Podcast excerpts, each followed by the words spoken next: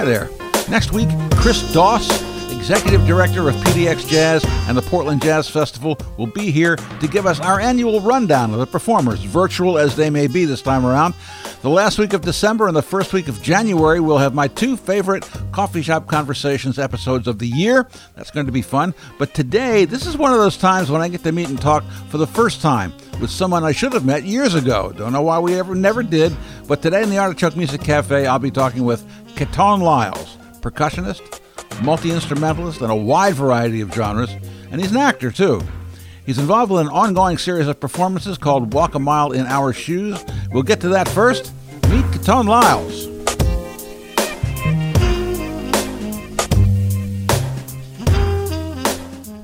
Keton, welcome to the uh, Artichoke Music Cafe. Thank you. It's a pleasure being here. I know, and we were as I'm not I'm not letting any cats out of the bag here, but uh, we were talking before we started. I hate when people do that. You know, we were talking before. Well, why don't you just why don't you just turn the machine on for Christ's sake? Anyway, Well, the statute of limitations made anyway, it's funny. It's such a small town. It's a small music town, mm-hmm. and you and I've been around forever. We've never met hardly. I don't get it. I we know. know every we, every everybody you know I know, and and vice versa. Isn't that weird? It's just you know, well, uh, uh, different paths and personalities and, and and all that kind of. We're on different orbits, and every once in a while, everything lines up. You know what I'm saying? Well, I'm glad we finally did. hey, so am I. We can't say that anymore. No, Oh, we're in the moment. Interesting. I know his stuff, but I know I've never met him. Oh, now I've met him. Okay, there we go. All right, tick that box. Um, let's see. Uh, why don't we let's let's get started with uh, "Walk on While in My Shoes." That's that's your sort of that, that was that was that your show? Um, not necessarily my show, but it Mm-hmm. was a show that I became deeply involved in. Walk a mile in our shoes. Our shoes. Sorry. Yeah. Um, and that's that's a common thing that you know everybody does is it because it sounds so similar to Yes. the old meme. What was his name? That the guy that had that song? Oh He's a country singer. yes, uh, Wasn't uh, Mac Davis? Was it? Mac Uh, Davis. I always couldn't- I could uh, never. you might be Mac close. Yeah. You might be very close. Joe uh, Joe somebody. Anyway, Anyway, moving on. walk a mile in our shoes. Mm-hmm. Okay. All right. And um, I won't get that one wrong again. Oh, and if you do, you do. You know, it's like you know, it's not a big deal, All right. So what what was that exactly? I know there's been one so far, right? right? And it's it's ho- hopefully going to be a series of shows Uh-huh. that basically um, it, uh, gives perspective and uh, perspectives, excuse me, and music from folks from the African American community here Mhm. in Portland. Mm-hmm. that um, you know during especially during this time you know we need to be heard Yeah. right you know musicians um, in times of strife and trouble are often called upon and or step up to Mm-hmm. um, be those calm voices be those healing voices be those folks who are the basic newspaper on the emotional side Yeah. of the actions that are that are, that are happening Yeah. Yeah. So Walk a Mile in Our Shoes kind of came about behind things that were happening in Portland Mm-hmm. um, and just a way to kind of take a pause, Mhm. take a breath, but also let folks know how we in our community as musicians and entertainers feel Mhm. about what's going on Mm-hmm.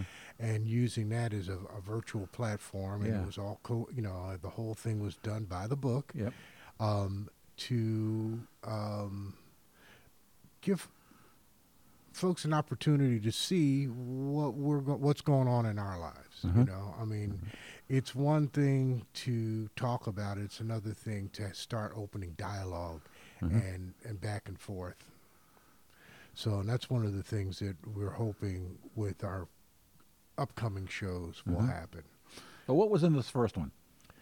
What was wow? Um, What did you do? What did I do? Um, I took uh, and and leaned upon um, traditional West African um, percussion, Mm-hmm. and did a piece that um, is about calling folks together to heal. Mm-hmm. What instruments?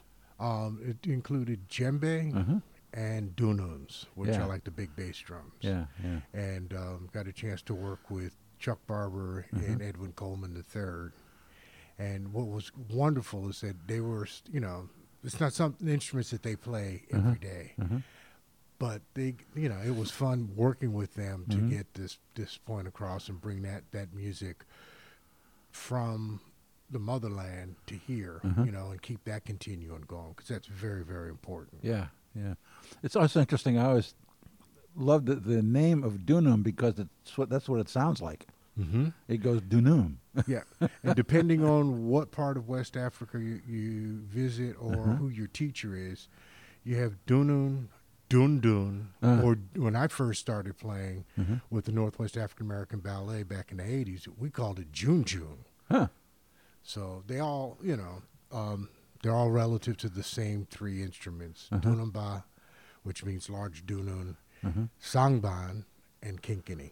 Uh-huh. So, so teaching them those parts and then working with the djembe parts and just uh, you know having bringing forth that expression and that connectivity to the ancestors. Uh-huh. Uh-huh. And that was that sounds like something that would kick off the show. Uh, as a matter of fact, it did. Yeah. Um, And I thought it was very important to, um, in our conversations about shaping the show, Mm-hmm. of what what would it be like to start from Yeah. the roots, from African roots, Yeah. and then bring it on up, bring it over into the Brazilian Afro-Cuban piece, up into Mhm. New Orleans, up into Uh-huh. the church, and just moving it forward to more contemporary things, and kind of ended up with, uh, you know, having a funky good time. Yeah.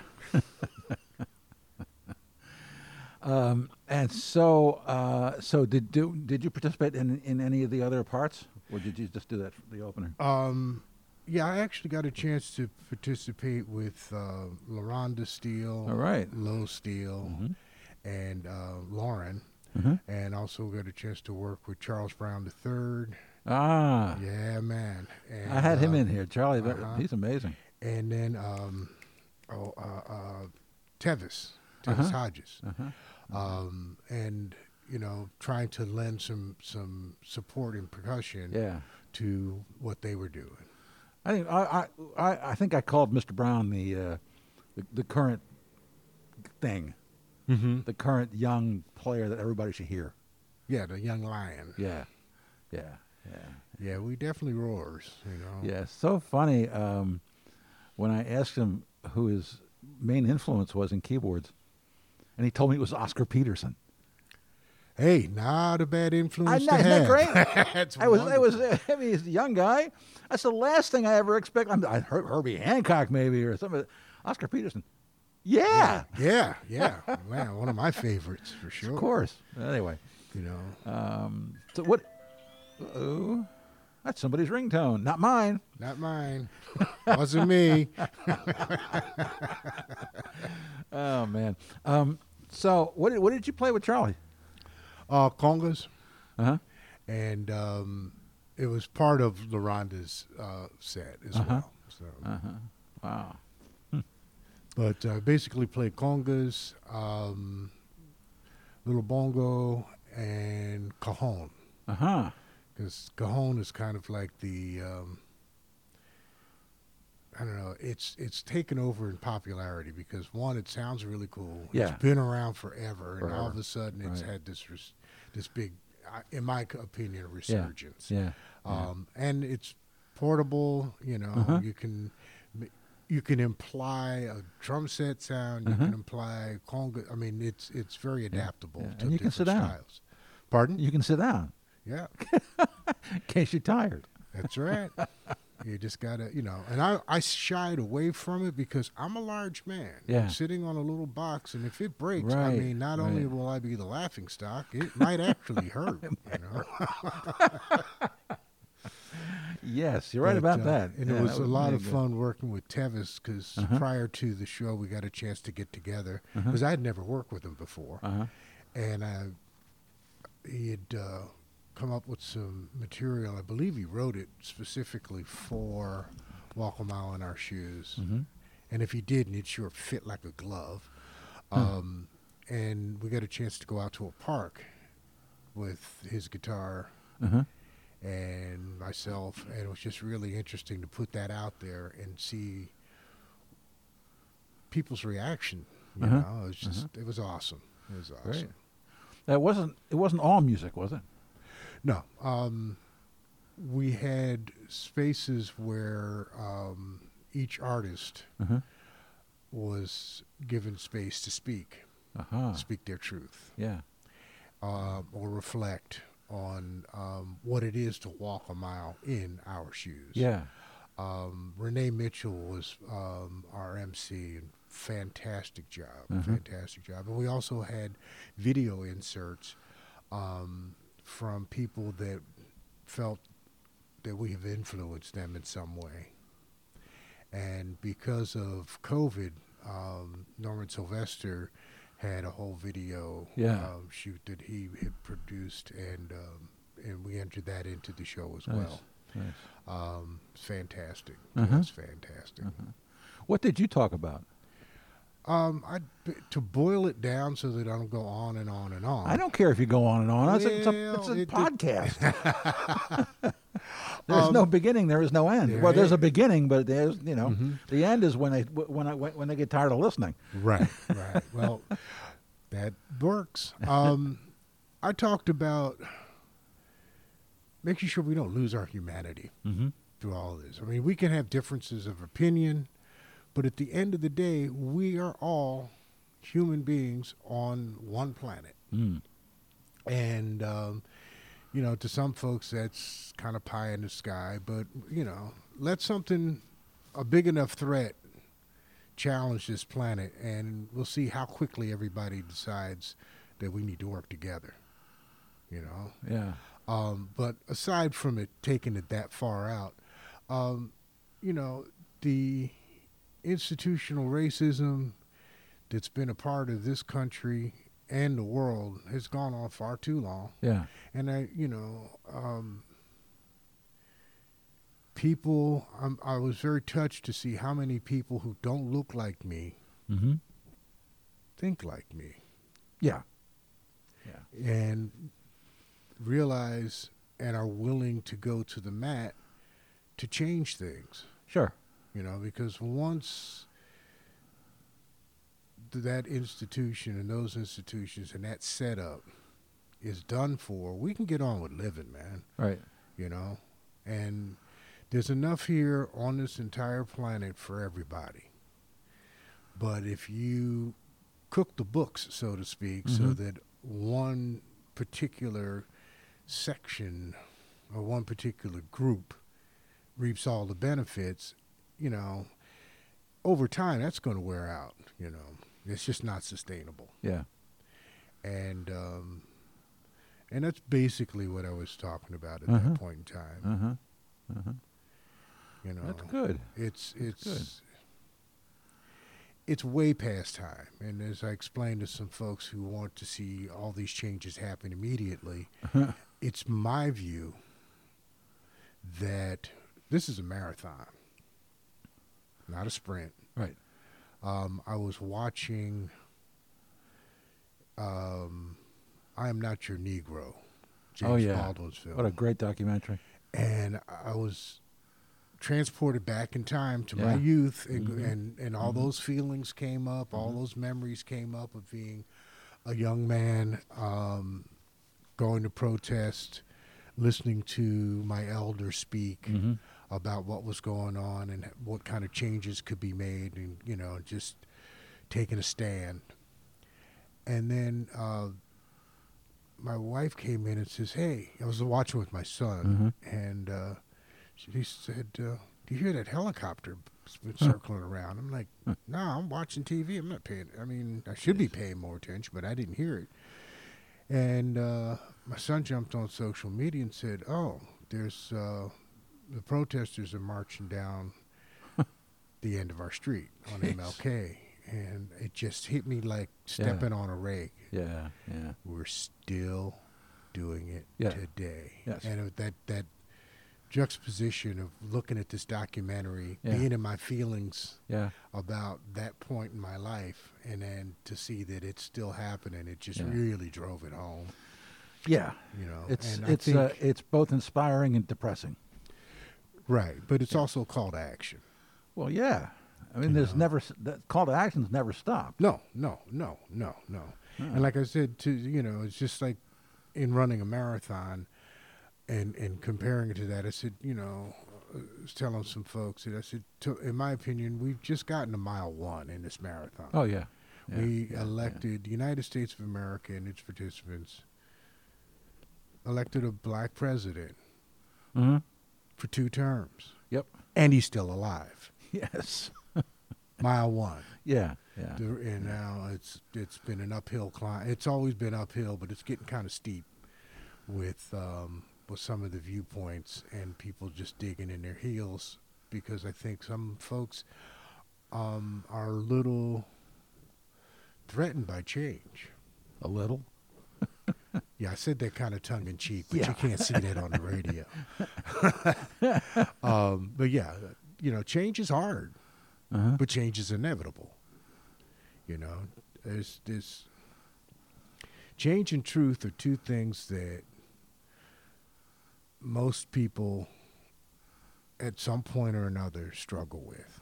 Uh-huh. You know, um, and uh, you know, that's just it. It's a struggle. It's not the end of the world. Mhm. It's going to change. It's going to be different. You know, and as black folk, our resilience has kept us going for, you know, since we've been been here. Yeah. You know, and that Yeah. whole thing about well, you know, everybody came over on a boat and blah blah blah. Don't get me started with that. I said, yeah, some folks got a chance to had the opportunity to walk on the boat Yeah. free will. Right. Okay, so let's not get it twisted. Right. Um, Right. And um, I believe that with change, there will be an improvement in just the overall quality of life on this planet and relationships. Yeah. You know, once folks figure out that there's really nothing to be afraid of in sharing Mhm. and caring, Yeah. you know, it's all about love. I mean, there's there's that whole thing in every religion that I've come across. Mhm. Um, there is an element of love, whether it's and most of the time it's love in the positive. But Mhm. you've got some places and some religions where their love comes from the counterbalance, Yeah. the negative. You know, Yeah, but yeah. that that that love thing is there Yeah. you know, and it's just a matter of trying to get that needle to move in a more central point Yeah, where both yeah. sides can get along. Are you optimistic? Are you trying to tell me you're optimistic? right now, I'm just staying in the moment, Yes. Yes. and um, Yes. I'm leaning toward. Yeah, I'm leaning toward being optimistic. Well, good for you. You know, um, but there was a quote that I read in uh, oh one of those newspaper magazines that they used to have back in the day. Um, oh, anyway, I can't remember Yeah, exactly yeah. which what the publication was, but there was a quote in it, and it said that dreamers build castles in the sky, Uh-huh. idealists live in them, and realists collect rent from the both of them. you know, so well, I, th- I I think of the Mose Allison song. I'm not discouraged, but I'm getting there. Mm-hmm. True. I mean, and there's and there's there's there's a lot of justification for that mindset. Yeah. You know, um, but I think you know seriously, if we take take take hold of our humanity and cut the bullshit, Mm-hmm. we can get it done. You know, I mean, it's it's definitely going to be some work because when folks' whole existence has been based on a lie. Right. and they have nothing else to counter to that, it's going to take a minute. Yeah. It's going to take a minute. Yeah. but even a, ch- you know most children know right from wrong. Uh huh. Deep, deep, deep. So it's just a matter of of of working with people and having some patience, you know, and everybody's moving at their own rate. Yeah. um, building bridges to shortcut to Mhm. the truth is you know very very important Yeah. um, and again it's just like you can't have it your way all the time Yeah. uh, one of my mentors uh, jeff jeffries Mm-hmm. um, said you can't have your cake and eat it too but if you're smart you can have half of it s okay yeah all right i'll go with that i'll go with that Okay. Um, what do you think? You think of yourself as a percussionist mainly? yes Okay, because um, that ma- makes sense. All right. Um, did you drive your your your parents crazy banging on things? Absolutely. Well, it's supposed to be. That's the way it's supposed to be, you know? Yeah. I I mean- mean, um, You know, big big, big shout out to to Max Roach's parents and and Tony Williams' parents. Everybody uh, Yeah. who, who's the parent of a percussionist. yeah, it's uh, it's many students. I mean, many many little kids bang on stuff once in a while, but Yeah. there's a few of us that just have to do it. Yeah, it's different. yeah, you know, uh, Was it pots and pans? pots, pans, and I had a uh, Tonka. um, it was uh, turquoise green Tonka pickup truck. when you flipped it over on its back and hit it with, because I didn't have drumsticks, Yeah. but he hit it with the back of a wooden spoon. it sounded like a snare, so I was Is like, right? "I'm in." Okay, you know. And after I could start producing drum set sounds, it was off to the races. You know. So did you start with a, a drum set? Um, no, start with pots and pans. I mean, after that. Um, and snare drum. Yeah, started with a little snare drum. Uh-huh. Um, when I was in, I guess preschool, you know, the whole Yeah. I went to a Lutheran church Uh-huh. because it was the closest church um, to my house, and my mom was raised Baptist, and the family Baptist church was like a trolley car, and Yeah. a bus ride away, and you know, it's like Sunday mornings. Ooh, so she said, "Well, wait a minute. God is in the church where you know Grace Church is Mhm. also down here at Lutheran Church. Mhm. So you need Jesus. Mhm. You're going to the one that's closest. Lutheran church music is not known for being funky. uh, no, but the little uh, the kindergarten you know rhythm bands. Uh-huh. Oh man, yeah, that got funky. Well, I tried to make it. Well, if you were in it, I guess so. you know, and and I I my mother if she were still around, she'd still be laughing because everybody was playing their parts, and they, if anybody played their part a little off, I was on them. no, no, no! You got to play it like this. so the teacher, very smart woman, said, "You know what? Every orchestra needs." Yeah. I said, "Said, I don't know." She said, "A conductor." There you go. So you get to be the conductor. So that was like, oh, okay, leadership skills. but then um, as I grew And they up, listened to you. um, sure they did. Well, They tried, Yeah. you know. Um, but you know, we got a chance to play in front Mm-hmm. of the whole church, and it was, it was, you know, it was that cute moment. And play I, what? What kind of tunes? Um. Oh man, that's that's pushing a few brain cells around. Sorry about Uh, that. That's all right. Um, Good for there were basic percussion pieces Uh huh. um, where the teacher would play melody on um, either xylophone or glockenspiel. Uh huh. You know, um, not too heavy on the groove, but Yeah, yeah. it you know it was the cute factor. Right. So you know, Glockenspiel, huh? Yeah, that was just like well, you know, Lutherans, Germany. Why Hey, not? Glockenspiel has a very unique, uh, unique and sound it's to it. loud and Yeah. it covers up lots of heinous mistakes. but yeah, um, and then as I got a little older, a friend of mine's father, Mhm. um, Ricky Mears' father, was a drummer, Ah, and he said, "Okay, here's some sticks, because I'm tired of you guys just banging on stuff. um, here's a snare drum. This is what you do." And he taught traditional grip uh huh.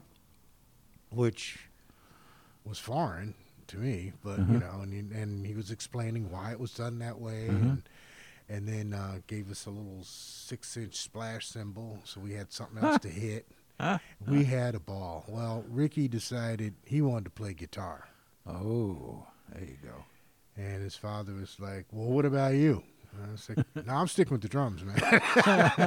and uh, yeah, it was just it was fun times, fun times. Well, what kind of stuff would you guys play? Um, stuff we heard on the radio. Uh huh. Um, and then I And what this- era was that? Oh God, that would have been the early '60s. Uh-huh. So Motown? Oh yeah, Yeah. Motown. Um, and a little- Funkier? Like James Brown and stuff like that? James Brown, Pigmeat Markham. Here come the judge. You know. I've played that on the radio. Um, what else? Um, Wasn't it great that he had he he, he had a, a second career? absolutely. Came back, you know, you got to give those guys a, a laugh and credit because they brought him in. Yeah. They had somebody else do the Here Come the Judge, and they, somebody said, "No, no, no, Pigmeat's still living." Yep. Get him on. Um, but then, I think I think it was like fifth grade. Mm-hmm. uh, young audiences came to my school, and I think the orchestration was French horn, Uh-huh. harp, Wow, and piano. wow. And I fell in love with the harp. Did you? I was like, whoa, because the woman who was playing, she was a badass. Huh. Um, and they were doing, you know, some traditional classical Uh-huh. style Uh-huh. pieces, and then they opened it up and started improvising. I mean, this was in Philadelphia after all, so Yeah. you know. yes. and what she was able to do and move around on that, I was just fascinated. You know, it's like, wow, I think I want to play harp. And then I kept thinking, well, I also want to play accordion. You know, but trumpets are really cool. Yeah. And guitar, and it's, I want to master every Everything, instrument in the world. and I went to talk to the music teacher about playing trumpet. 'cause, You know, I was, I said, you know, everybody wanted to play trumpet. Yes. Satchmo, you know. Right. And And he said, "Yep, oh yeah." And he said, "Wait a minute, you got full lips and long arms. Have you ever thought about trombone?" Ah. "Trombone? No." so he put one in my hand. oh yeah, I can do this. so it was um, into band, school band, Uh-huh. and um, junior high school band. And then I was called out. Um, we had the Roosevelt High School, ju- Mhm. excuse me, Roosevelt Junior High School Yeah. in Philly. I was in the first ever jazz band. Because we told the music teacher, who was, oh, God, I can't remember his name, but he was with uh, Chicago Symphony at one point Uh huh.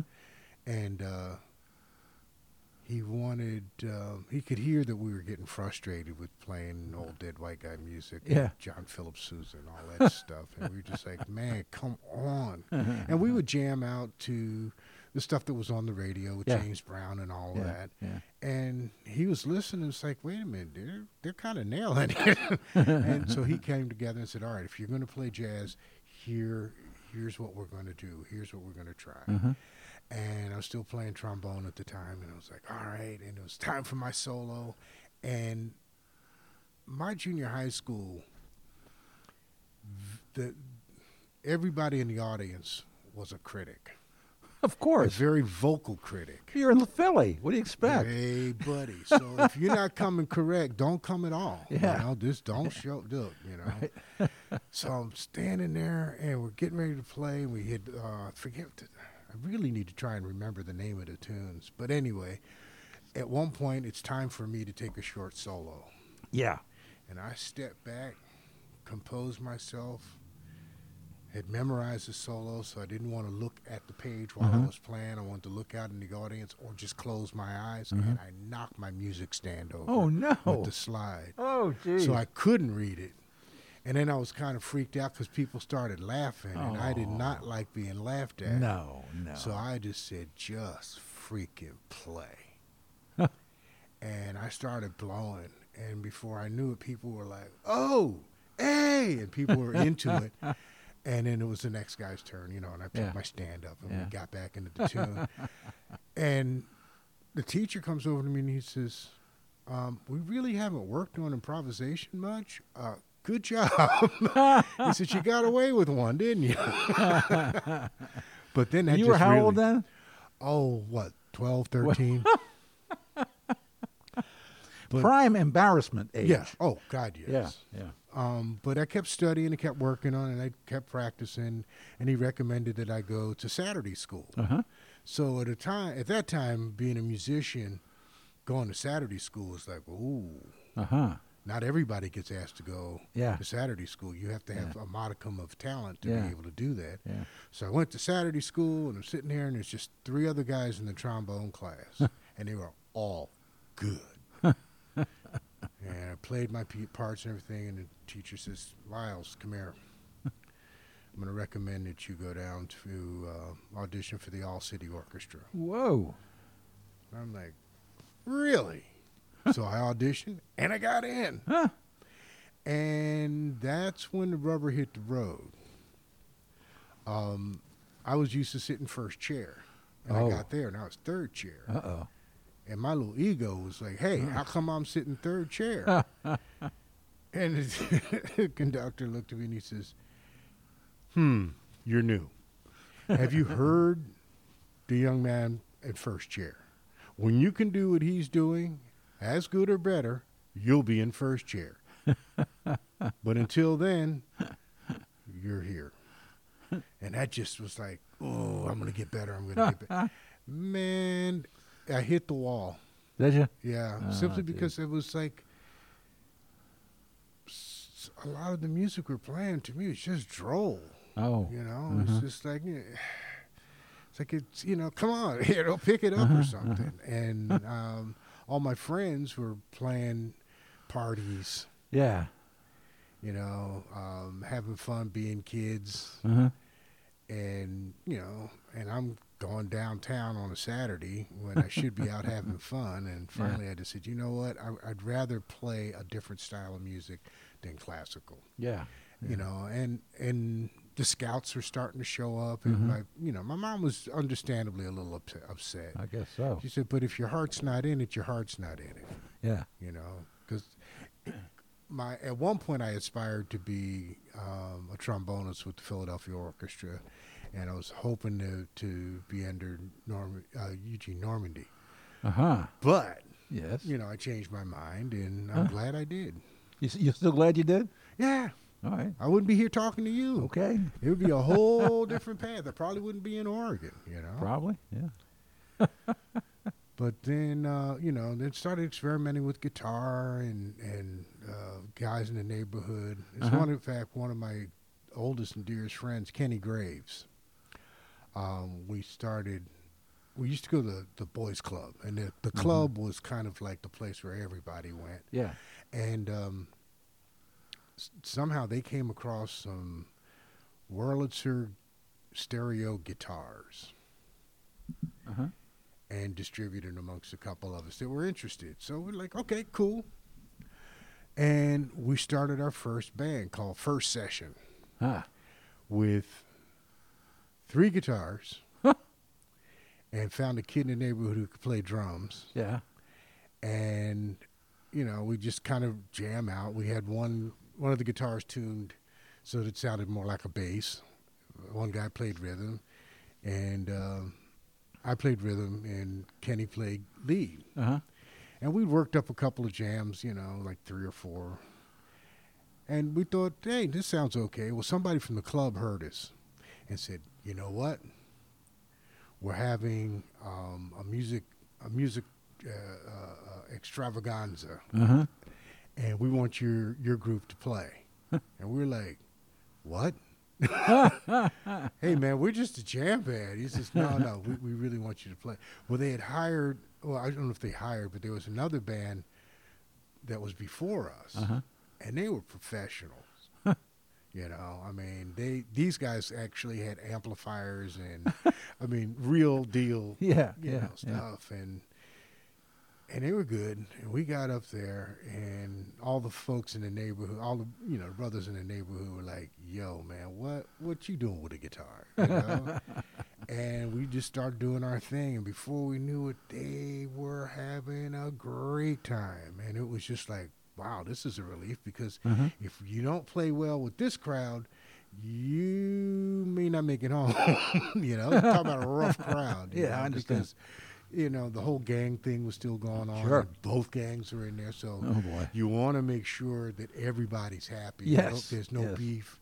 Yeah, and that was fun. And then at one point, Kenny reminded me that we opened for Les McCann, Whoa. um, which I'm like, wow, we did, didn't we? Huh. you know, and it was one of those uh, community event kind of things, Uh-huh. and he was there. So it's like interesting. And Wonder if Leroy was there with him. more than likely, Probably. Yeah. more than likely. um, yeah, just growing up in, in that, that era, in that town, you know, in Yeah. Philadelphia at the time, um, there's several people that I've run into after the fact, Uh-huh. like uh, Lee Garrett, Yeah. um, the and Mr. G on Mhm. WDAS. Uh-huh. Um, and he stayed not too far from me because he was the blind guy Yeah. who was always walking up and down the street singing top of his lungs. and then it wasn't until, you know, about a hundred years later, um, he shows up at a slow train gig. Huh. And I was like, you know, and he said, "You from Philly?" Yeah. And then he, he then I started listening to his voice and going, "Wait a minute." Yeah, I'm the rockin' Mr. G. I was like, oh man. And then uh, yeah, he came into the group after that and just kind of set things on fire and Wow. really um, helped songwriting development because Uh-huh. during that time, during this is a huge jump. Yeah. But, you know, um, he would always, we would always pull somebody from the audience. Lee would, you know, feel their faces and get in a sense of, Yeah. of what they look like to him Uh-huh. and get a name. Uh-huh. And then Johnny on the spot Huh. start calling out different things for folks to play, and we Mhm. would create a song right Wow. there on stage in front of everybody. It was a big draw. It was, you know, Yeah. Yeah. but it was also the art of, of songwriting Uh-huh. that um, you know coming up with hooks on the spot and all that Uh-huh. stuff you know was just invaluable just Uh-huh. invaluable Huh. Huh. because you know using some of that um, tutelage Yeah. got a chance to work with John Smith and Valerie Day from Nu Shooz Yeah. Yeah. yeah. and right before they went on tour you know John said hey Atlantic Records wants to use one of our songs on the album I said Uh-huh. our songs the ones that you and I co-wrote he said yeah I'm like cool Good. you know, and there's a whole nother story behind that. But Yeah, anyhow, it was it, it it happened, and Yeah. he calls me up one day and says, "Hey, um, got a little present for you.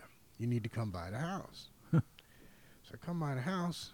He hands me a gold record Huh. with my name on it. There you It's go. cool. I'm like, "Hey, all right." Say, "Mom, you remember all that banging on pots and pans?" well, this this is here's part of the result. you Yeah. know. It's amazing how how much radio DJs influenced us back then. Oh yeah. You know, I mean, we had uh, Hot Rod. Mm-hmm.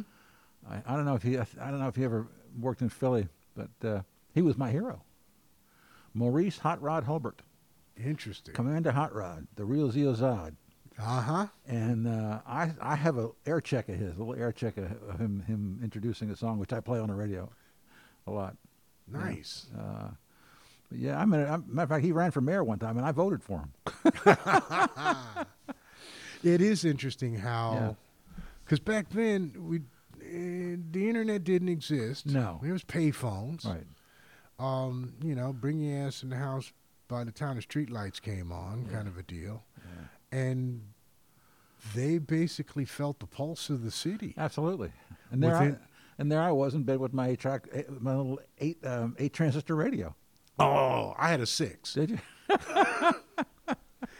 Uh, Listening to Hot Rod play play James Brown and uh, you know uh, Sam yeah. Cooke. Well, that and- was yeah, and Yeah. uh, with that little six transistor radio, because it, it also helped me think about you know how radio works a Yeah. little bit, yeah. and that little crystal in there, and how I Mhm. was able to do well late, late at night. You could pick up Puerto Rico.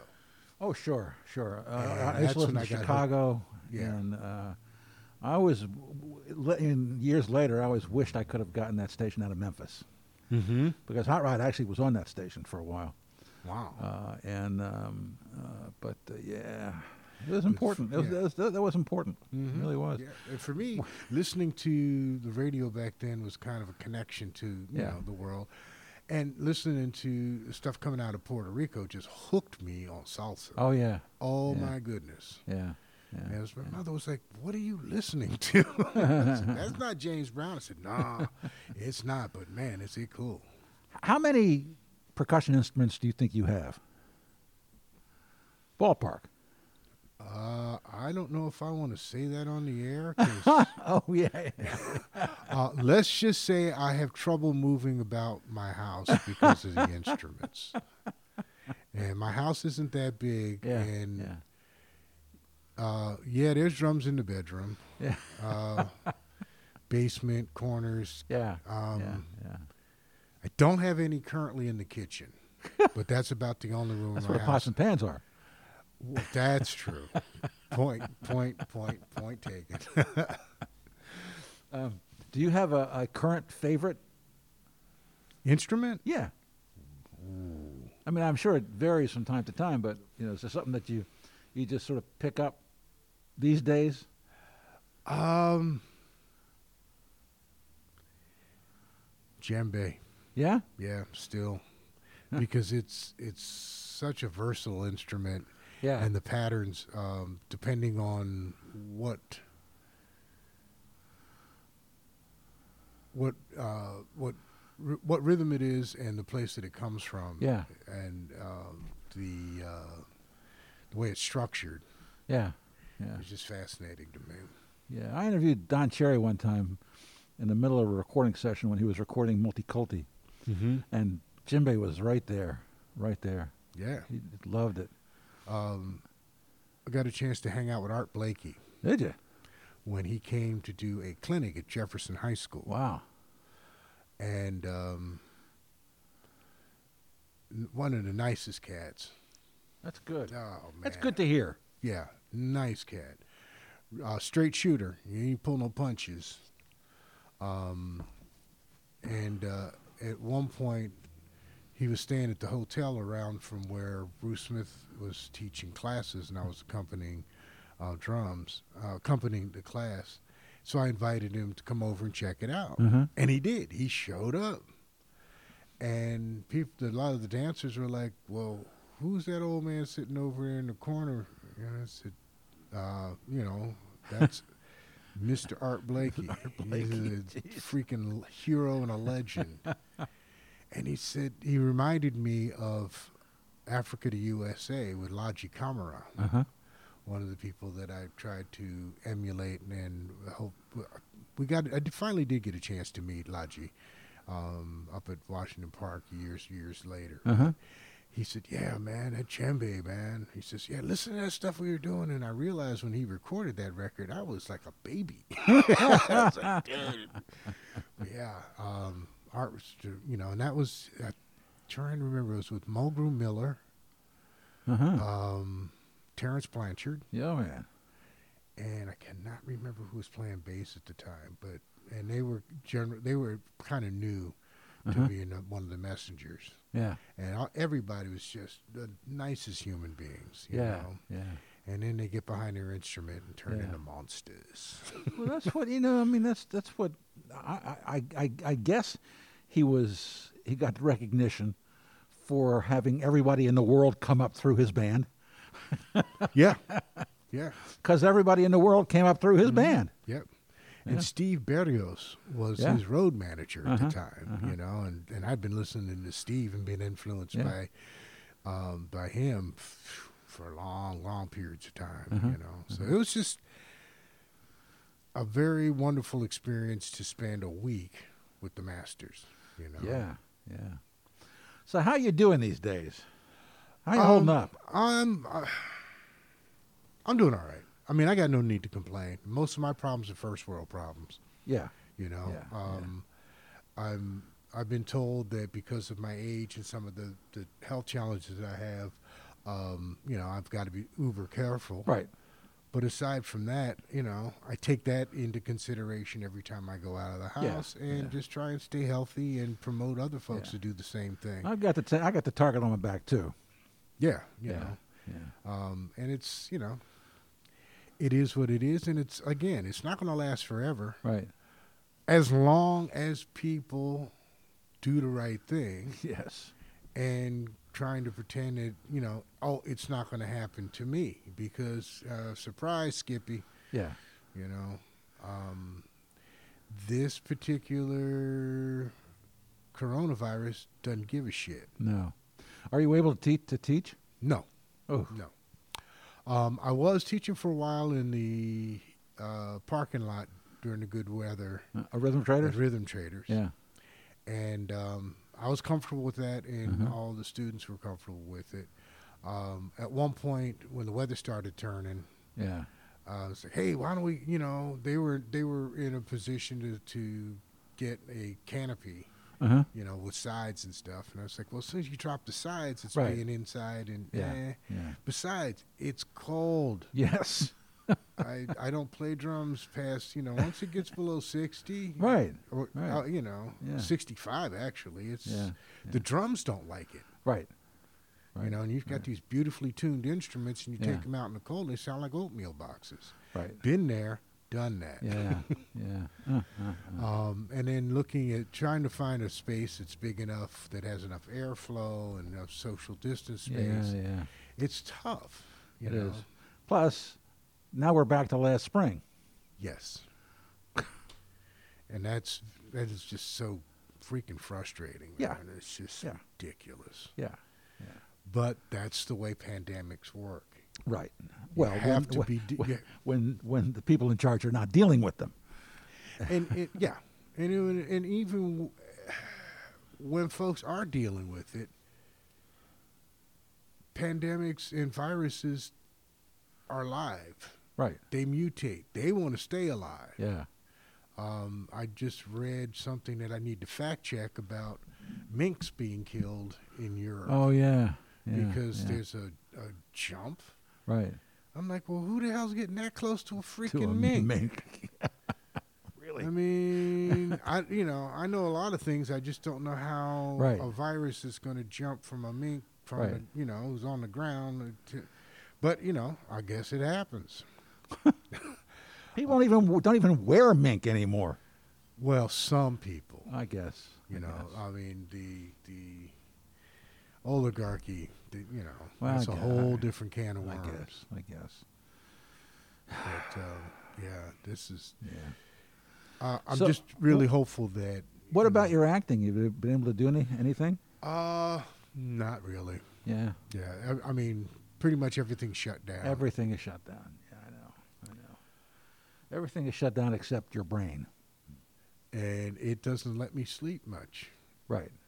You know, Yeah, it's um, and everybody's brain is kind of going through the same thing. And I was Yeah. just thinking, you know, the last time we had a pandemic, things shut down, Yes. musicians were out of work, but after that, the music that came out of that. What's going to happen with the music that comes out of this now that we also have the internet? Right. Ooh. Yeah. I know. It's it's. Well, let's hope we survive to hear it, huh? Oh, I plan on it. I plan on it. You know, the the other thing too is back to teaching is like, well, you know, teaching online. I said, you know, that works for some instruments, Yeah. but for traditional West African stuff, Yeah. the drum was created to bring people together. Yes. You play together. Yes. When Yeah. you play together on the current platforms on the internet, Uh-huh. it's just not happening. Not there. You know, um, so until I can figure out how to get everybody broadcast quality Yeah. um, gear, it's going to be a tough, tough road. You know, then it just lends itself to you know the call and response teaching, Yeah. and there's only yeah. so much of that anybody can take, in my opinion. You know, especially if you've got f- five, six, seven, eight, ten people Uh huh. that are used to playing together. You know, Yeah. Yeah. it's Yeah. it's hard. Well, what about another uh, walk a mile in, in, in, our shoes show? Um, it is coming. Okay. Um, currently, um, some of us are forming a uh, more of an organizational arm. Uh huh. It's called COPE, Cool. and it Yeah. stands for Coalition of Portland Professional Entertainers. There you go. And we're designing this to be um, more of a, a an empowerment aid for other musicians Uh-huh. and entertainers and artists, Yeah.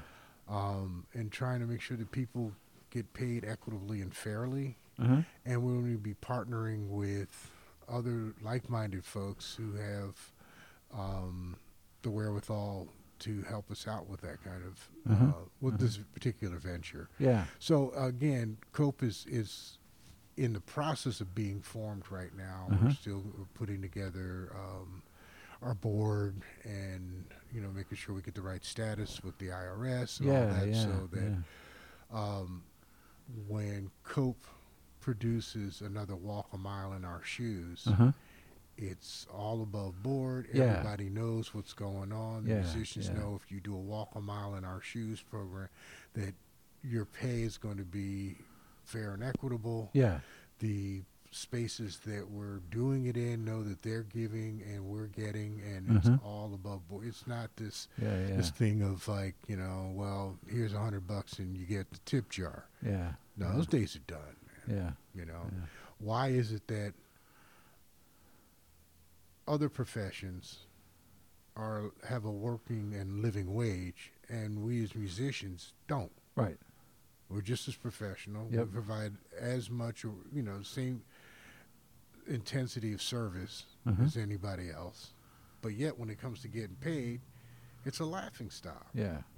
so, and it's hard because, you know, folks come out of school or they're younger and they just want to play and be entertainers and whatnot. That's great.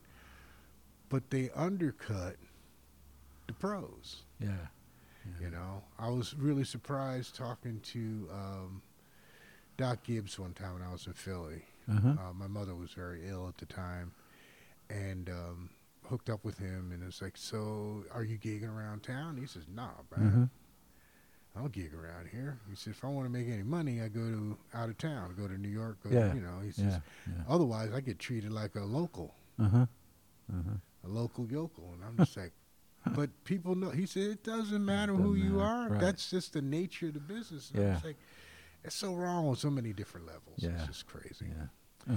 So that's what Cope's all about. So keep your ears peeled for Yes. development of that. Yes, and Um, and we uh, will be and- doing uh, Walk a Mile in Our Shoes. We'll be doing some more programming coming up in the near future as well. Good, and you can everybody uh, don't uh, don't don't don't uh, you every, you can see it. You can read about it on Oregon Music News, everybody, That's right. because we'll have it there for you. Hey, thank you so much for coming in, man. Oh, you are it's been great. It's welcome. been it's been really nice uh, finally getting to meet you and talk talking with you. And Thank you. best of luck. Thank you. And let's walk through this, huh? Oh, absolutely. All right. Bye Thanks. for now.